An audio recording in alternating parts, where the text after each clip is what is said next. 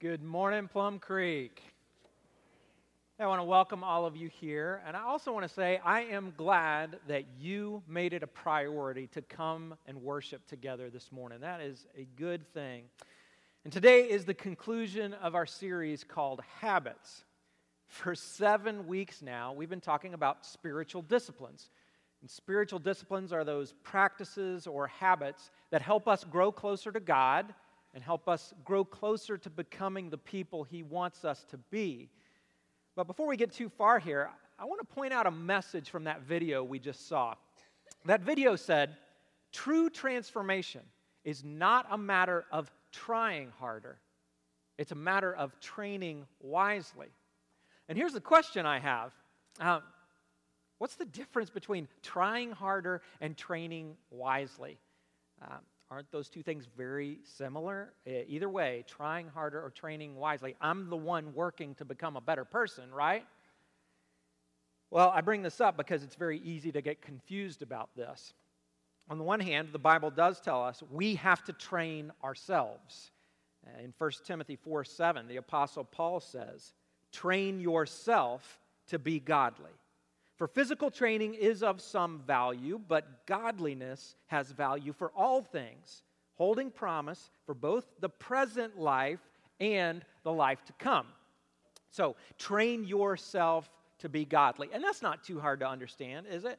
Because if you want to be physically healthy, you have to practice healthy habits like eating right and getting enough exercise.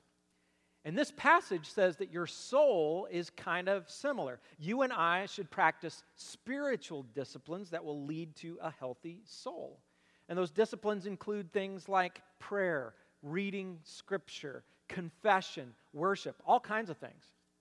But training hard and being disciplined sounds like it's pretty much up to me, right? It's on me to try really hard to become a better person or to become a godly person. Well, here's where we so easily get confused, because spiritual disciplines are not about trying hard to be a better person. Now, some of us love to work hard. We're kind of wired that way. We like discipline. We like the challenge of doing hard things. Others of us are different. We'd rather fast forward through the work part of life. We'd rather skip to the fun part. But either way, here's the thing. Whether you love hard work or you hate hard work, your spiritual growth will not come from trying harder. Look at what Jesus said to His followers in John chapter 15, verse 5. Jesus said, "I am the vine. You are the branches. If you remain in me and I in you, you will bear much fruit. Apart from me, you can do nothing." Now, Jesus was great with analogies, and this one I think is one of His best. He said, "I am the vine, you are the branches." And this picture is so helpful when we think about it. The other day, my wife Hannah was working in the backyard, and we have this nice oak tree that we planted out back a few years ago. And recently, Hannah saw that there was a little baby oak tree growing up right next to the larger tree. And she had this idea, well, she could dig up the baby tree and then plant it somewhere else. It was not a bad idea, but there was a problem. Once she started digging and got below the surface of the ground, Hannah discovered that the little tree was growing right from the trunk of the larger tree. It wasn't really a separate tree. It was just a branch. So what happens if you go and plant that branch somewhere else? It may look pretty good for a day or so, but before long, the leaves start to wither and then the branch dies. We understand that. It's because a branch gets its nutrients from the trunk, and the trunk is connected to the root system and to the ground itself. Now, I suppose a branch could try really, really hard to grow into a big, strong tree. It's not going to work. It'll never happen. And it's the same with us. Jesus says, you've got to remain in me if you're going to survive, if you're going to bear fruit. He said, apart from me, you can do nothing. Nothing of real value, nothing that truly lasts. So what does that tell us about spiritual disciplines? Well, for one thing, we learn that we can't think of these habits as optional add-ons to the Christian life. Now, they're not a way to earn God's approval. They're not a way to earn salvation. But spiritual disciplines are vital. It's not about trying hard any more than a branch can try hard to grow into a separate tree. So what is it about? Well, I'll tell you. Spiritual disciplines are about welcoming the presence of God and the work of God into our lives. It's about letting the Holy Spirit do what He can do. Now, you may hear that and think, well, you know, the presence of God, God's everywhere. So aren't we always in the presence of God? And yeah, absolutely. God is everywhere. We can't escape His presence. However, we don't always pay attention to His presence, do we? We don't always listen to what He has to say. We're not always open to do what He wants us to do. But that's the value of these habits. The habits of spiritual discipline will take you to that place where God brings growth and transformation. So we don't bring the growth. God does. And our transformation doesn't come from trying hard. It comes from intentionally getting to the place where He does the work. So when 1 Timothy 4:7 says, train yourself to be godly, what do we learn there? Well, we learn that we do have an important role to play. Our role is to be intentional about developing these habits. Now, in week one of this series, we talked about the science of habits. And there's a lot of new research that explains how our brains really depend on habits to get through everyday life. So much of what we do on a daily basis is not based on conscious decisions, it's based on habit. We used the example of driving a car. When you're first learning how to drive, you have to think about so many different tasks. Remember that? You have to think about putting the car in gear, pressing the accelerator, pressing the brake, switching that turn signal on. But then later on, many of those tasks just become second nature. You don't have to think about them anymore because your brain handles those things out of habit. Here's another way to look at it. Think about a hiking trail in the woods. Now look at that picture and imagine just stepping right into that picture. If you could do that, where would most of us be likely to go? Most likely, you would just follow the path, wouldn't you? And that's how habits work.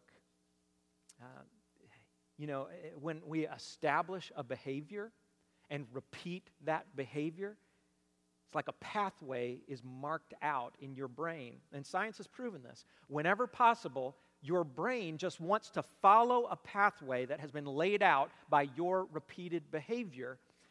And this is really good information, isn't it? Because this not only explains a lot of our actions, it gives us hope that we can change some of our old habits and start new habits.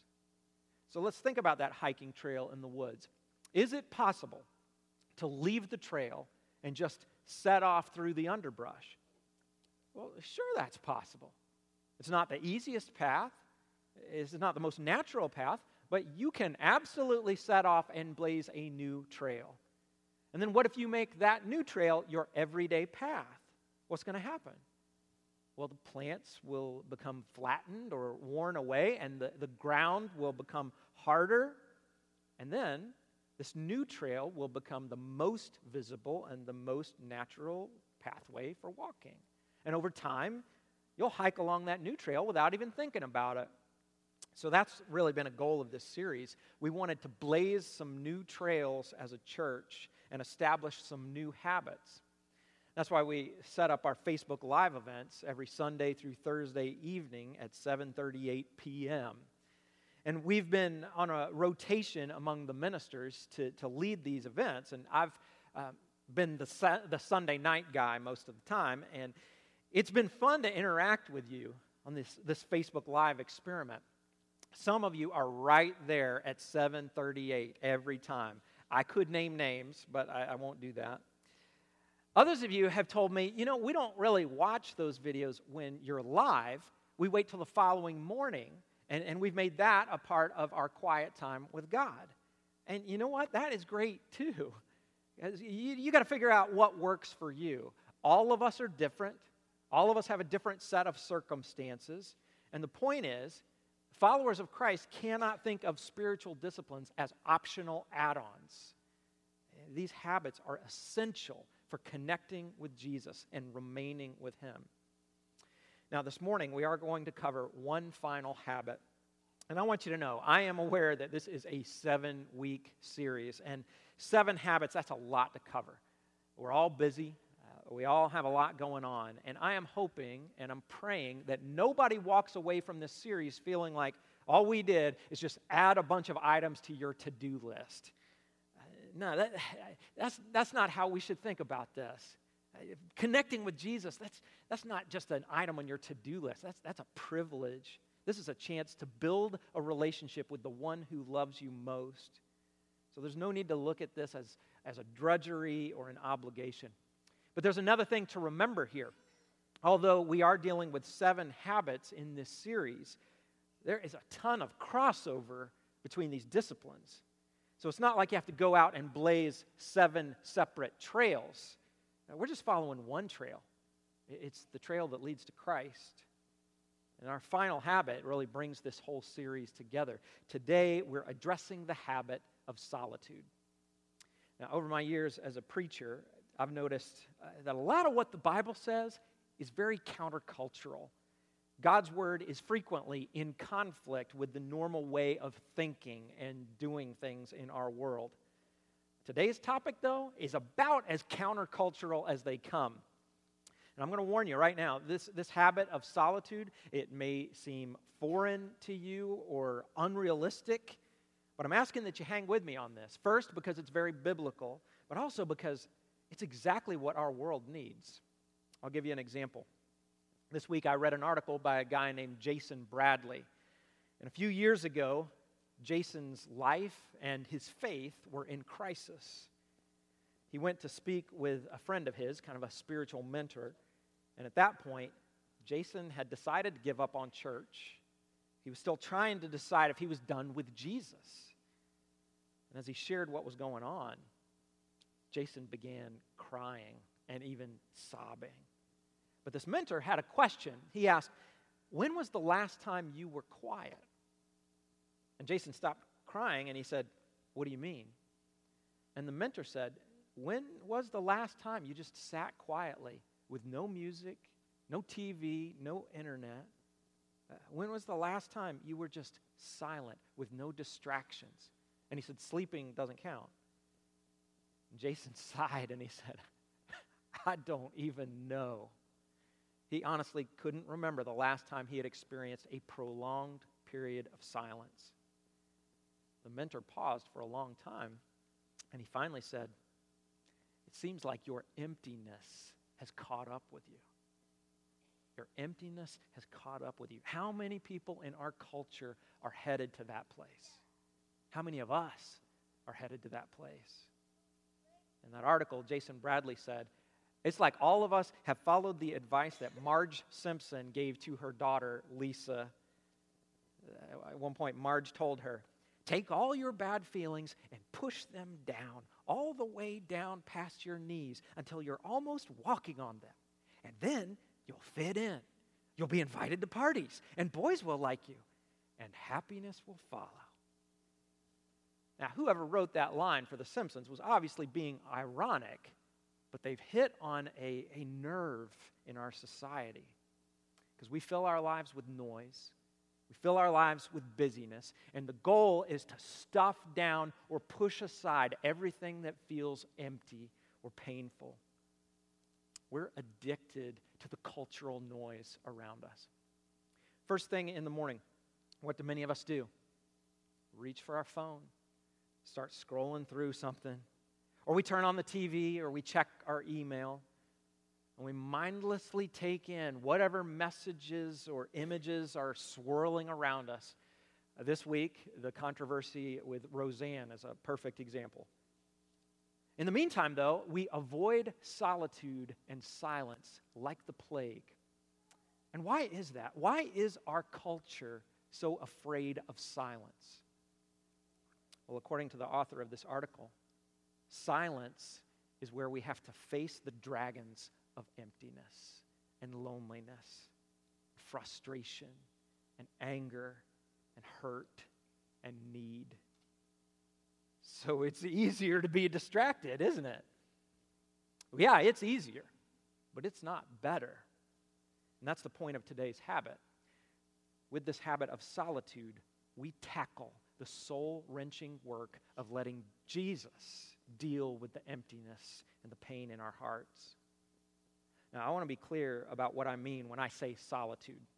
I'm not talking about some antisocial form of isolation, and I'm not talking about just trying to run away from everyone and everything. Here's what we mean by solitude. Solitude is breaking away from people, breaking away from distractions for the purpose of having time alone with God. Now, in our world today, is this normal? Is this natural? For the majority of us, it's not. But I'm convinced that this is a keystone habit among the spiritual disciplines. And I'm convinced that most of the spiritual disciplines will happen when we're in solitude, or they'll grow out of our times in solitude. So this habit isn't optional. It's crucial. And my conviction about this comes from looking at the life of Jesus. As you read through the Gospels in the Bible, you can't help but notice that Jesus practiced solitude. Not just now and then, not just in an emergency. He pursued this practice on a very consistent basis. This week, I started to make a list of those occasions when Jesus would go be alone with God. And I'll share a few examples with you. First, Jesus practiced solitude when he had important decisions to make. Look at Luke chapter 6, verse 12. It says, "One of those days, Jesus went out to a mountainside to pray, and he spent the night praying to God." So did you catch that? He breaks away from people, he breaks away from distractions, and he spends all night alone with God in prayer. But then look at the next verse. "When morning came, he called his disciples to him and chose 12 of them, whom he also designated apostles." And then it goes on to name the 12 apostles, Peter, Andrew, James, John, and so on. Now, it's easy for us to forget the significance of these appointments. Right here, Jesus is selecting a group of guys who will go on to lead his church and turn the world upside down. So this was a big decision. And even though Jesus had more wisdom than anyone who had ever lived, he knew he needed to pray about this decision. He needed to seek direction from his Father in heaven. That's very interesting, isn't it? Here's another example. Jesus also practiced solitude when he was dealing with grief. In Matthew chapter 14, Jesus gets some terrible news. He learns that John the Baptist has been executed by a ruler named Herod Antipas. And John was not only a close friend of Jesus, John was family. So this would have been a very tough blow for Jesus to take. So how does he respond? Look at Matthew 14, verse 12. "John's disciples came and took his body and buried it, and then they went and told Jesus. And when Jesus heard what had happened, he withdrew by boat privately to a solitary place."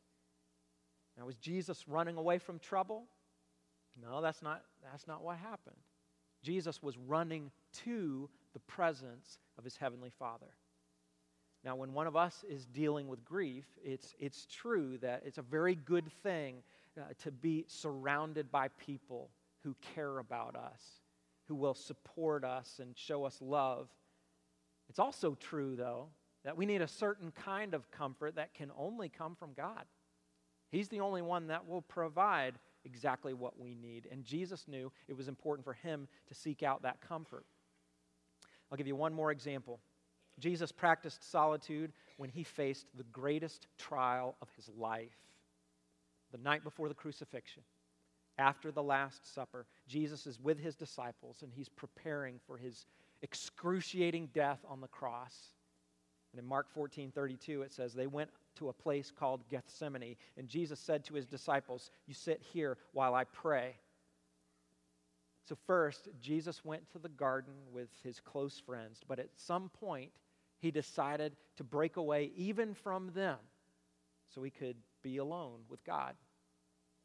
Now, I've given you three examples here, but I could actually share many more. When we look across Scripture, we see that Jesus practiced solitude as a habit. That's the message of Luke 5:16, which says, but Jesus often withdrew to lonely places and prayed.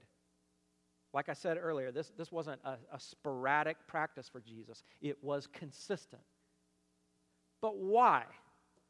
Of all people, why did Jesus think it was important to pursue the habit of solitude? Well, I can tell you what his motivation was not. Jesus did not practice solitude because he had extra time, or because his work was done, or because people no longer needed him. We just read Luke 5:16, but let's back up just one verse, Luke 5:15. That says, the news about him spread all the more, so that crowds of people came to hear him and to be healed of their sicknesses. And then what's next? But Jesus often withdrew to lonely places and prayed, despite all the people who needed him. You know, sometimes we feel like we're really busy. Sometimes we feel like there are so many demands on us, and we're pulled in different directions. But think about Jesus. Jesus had the ability to heal any and every disease, but he never got around to healing everybody. And Jesus had the most important news in the history of the world, but he didn't get to share that news with everyone who was alive at the time. So if anyone had the right to say, I'm too busy, it was Jesus. But he didn't make that excuse, though, and here's why. Jesus made solitude a priority because he knew he needed to be alone with the Father. Just like every branch needs to stay connected to the vine, Jesus needed to stay connected with his heavenly Father. And yes, Jesus was fully God in a way that's hard for us to understand, but he was also fully human. So he was relying on the strength and the comfort and the guidance that could only come from that connection with his Father. So you see where I'm going with this, don't you? I'm making a very simple point here. If Jesus needed it, we need it. Jesus had more wisdom than any of us. He had more strength and endurance than any of us. But as we've seen, Jesus prioritized the habit of solitude. So what makes us think we can get away with neglecting that habit? And what makes us think it's actually a better plan to distract ourselves with noise and with busyness? Well, to be honest, some of us are dealing with a lack of faith. We don't really believe that true spiritual transformation has to come from the Spirit of Christ, from the Holy Spirit. We think we can do it ourselves, even though that's never going to happen. After all, we're only branches. But we may have other reasons why we might neglect this habit. We may have that fear of confronting the emptiness and the pain and the sin in our hearts. Or maybe we love the feeling of significance that comes from being super busy. Or maybe we just don't know exactly how to approach a time of solitude with God. Whatever the case, though, let's make a commitment right now while we're here, while we see things clearly. The clear truth is that Jesus needed times of solitude with God, so we need those times too. And while we're here, we can map out a plan, and we can encourage each other to follow the plan. So here's the challenge. Develop a rhythm of spending time alone with God. And for some of you, this means just continuing down the path that you've already established, because that rhythm already exists in your life, and you just need to stay the course. For others, it means going back to a path that you've kind of gotten away from, and that path has become overgrown. But you've been there before, so you know you can go back to it. For a few of us, though, you may need to blaze a brand new trail here, and that's okay. But whatever your starting point is, I want you to know this is possible. You can do it. And my recommendation is that you develop this habit on 3 different levels: daily, weekly, and monthly. And if you're just starting out, focus on that daily habit. Spend at least a little time with God on a daily basis. That's what we've been trying to do with Facebook Live. We've tried to keep these videos between 5 and 10 minutes, and we've mostly kept in that time frame. Now, this is the final week for doing Facebook Live, but we'll continue to have the Plum Creek Scripture Reading Plan in your bulletin every Sunday. Now, if you need a place to start with spending time with God, I recommend that you start with this reading plan. And I also recommend that you go back and practice the habits that we've been talking about in this series. Listening to God through Scripture, speaking to God through prayer, practicing the habits of worship and confession, asking God to help you become a better servant or a better steward of what He's given you. Like I said, there is a lot of crossover with these habits. Now, my only other recommendation with your daily time is to choose a consistent time and a consistent place. Make it an appointment, and don't allow distraction or interruptions to keep you from that appointment. Now, in the past, we've talked a lot about having a daily habit of spending time with God, but we haven't said quite as much about the weekly or the monthly patterns. And the first thing I should mention here is the biblical practice of observing the Sabbath day every week. And you may know that this is one of the 10 commandments in Exodus chapter 20. Exodus 20 verse 8 says, "Remember the Sabbath day by keeping it holy." Now, that commandment was given thousands of years ago, and since that time, Christians have taken many different approaches to observing the Sabbath. Now, if you go back to Jewish practice, the Sabbath was Saturday, right? And in the earliest days of the church, most Christians were Jewish. So at that time, Saturday was still the day that they set aside for worship and rest. However, as the church expanded into non-Jewish cultures, there was a shift. Christians began to focus on Sunday as that day of worship and rest, since that was the day that Jesus rose from the dead. And those early Christians looked at every Sunday as kind of a mini Easter. But the bottom line is, God commanded that we would take one day out of the week to step away from work, to rest, to worship. That's still a good idea. Now, a Sabbath day doesn't need to be spent entirely in solitude. Part of that time is it's coming together corporately. But solitude can certainly be a part of your Sabbath. The point is, figure out how to observe this day in your life. And I know that can be complicated, but it's something we need to do. Now, for the monthly part of this rhythm, I'm just going to share from my personal experience. And I don't have a Bible verse to go to here. But knowing our culture's aversion to solitude and silence, I'm going to suggest that you establish a monthly spiritual retreat. And here's where I got this idea. Before I was at Plum Creek, I worked at a large church down in Savannah, Georgia. And at that church, everybody on staff was required to spend one workday every month out of the office, alone with God. And I actually had to write this down as part of a monthly report. I would write, okay, here's the day that I went on my spiritual retreat last month, and here's the day that I've scheduled for the upcoming month. And you know, at first, this idea seemed strange to me, and I never really felt like I had the time to do it. After a while, though, my spiritual retreat days became very important to me. And I would get out in nature and hike. I would find some quiet place to be with God. A lot of times I would listen to sermons or worship music. I would write in my prayer journal. I would read scripture or just be quiet in God's presence. Well, now that I'm at Plum Creek, I don't have to fill out a monthly report. I don't have this requirement of a retreat day, but I have carried this practice here with me. And I've told the other guys on staff, I've come to think of these days as essential for my survival in ministry. I really appreciate the example of Cam Huxford. He's my old senior minister in Savannah. This guy leads a church of thousands and thousands of people, but he still takes the time for a monthly spiritual retreat. Now, I realize your situation may be very different, and because of work or because of family responsibilities, taking a full day out of each month may seem completely unrealistic. But I want to encourage you to get creative, because I would love for you to get the same blessing that I've gotten for years now.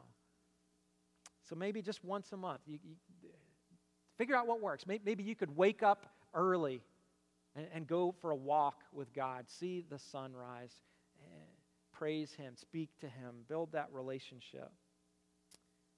Well, I don't know what a spiritual retreat would look like in your life, but I do know you could probably find some special way to spend some extended time with God at least once a month.